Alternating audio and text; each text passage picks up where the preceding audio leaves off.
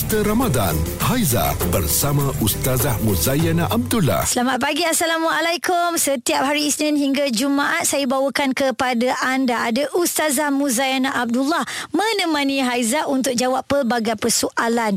Di dalam bulan Ramadan ini Kita nak melakukan pelbagai ibadah. Dan uh, Ustazah Bila kita berjumpa bulan puasa Mesti kita akan jumpa imsak kan Ustazah kan?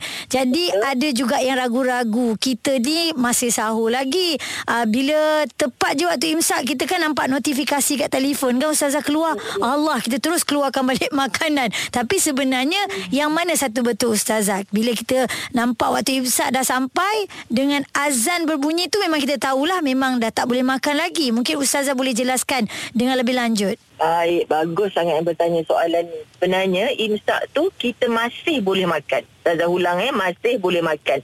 Tetapi kenapa agama kita menetapkan ada waktu imsak?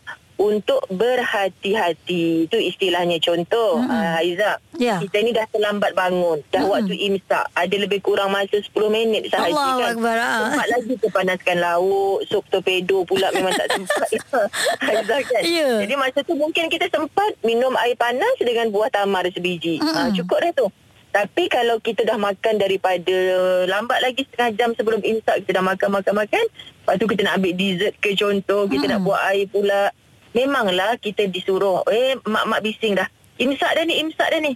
Ah, mak-mak tolong ingat itu bukan waktu tak boleh makan. Okey. Tapi pesan ke anak-anak cepat-cepat minum air nanti tak sempat tercekik pula tu. Mm-mm. Sebab maknanya untuk kita berhati-hati.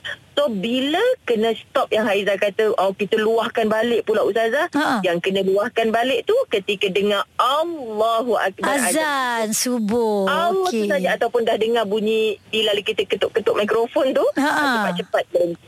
Jangan masa tu eh sikit-sikit je mak nak habiskan ah. tak boleh dah. Okay, jadi cantik tak agama ni menyusun Ya. ada waktu imsak supaya Mm-mm. kita berhati-hati. Perut kita pun dapat berehat sekejap. Wallahu a'lam. Berjaga-jaga jugalah eh Jangan pula makan Sampai tak ingat dunia Sampai terlupa Betul. semua.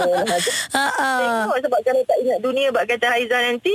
Dah makanan terakhir tu Kita tak sempat tolak dengan air Ah. ah. Terjegur nanti mata kan Betul tercekik pula itu dia Jadi anda kena tahu Imsak itu adalah waktu Untuk kita berhati-hati Sebelum Maksudnya kita kena standby ya, Sebelum Betul. masuknya azan subuh Jadi untuk anda Terus kekal dengar Bulletin FM Tingkatkan iman dan amalan dengan Booster Ramadan. Bulletin FM. Hashtag Seikhlas Hati.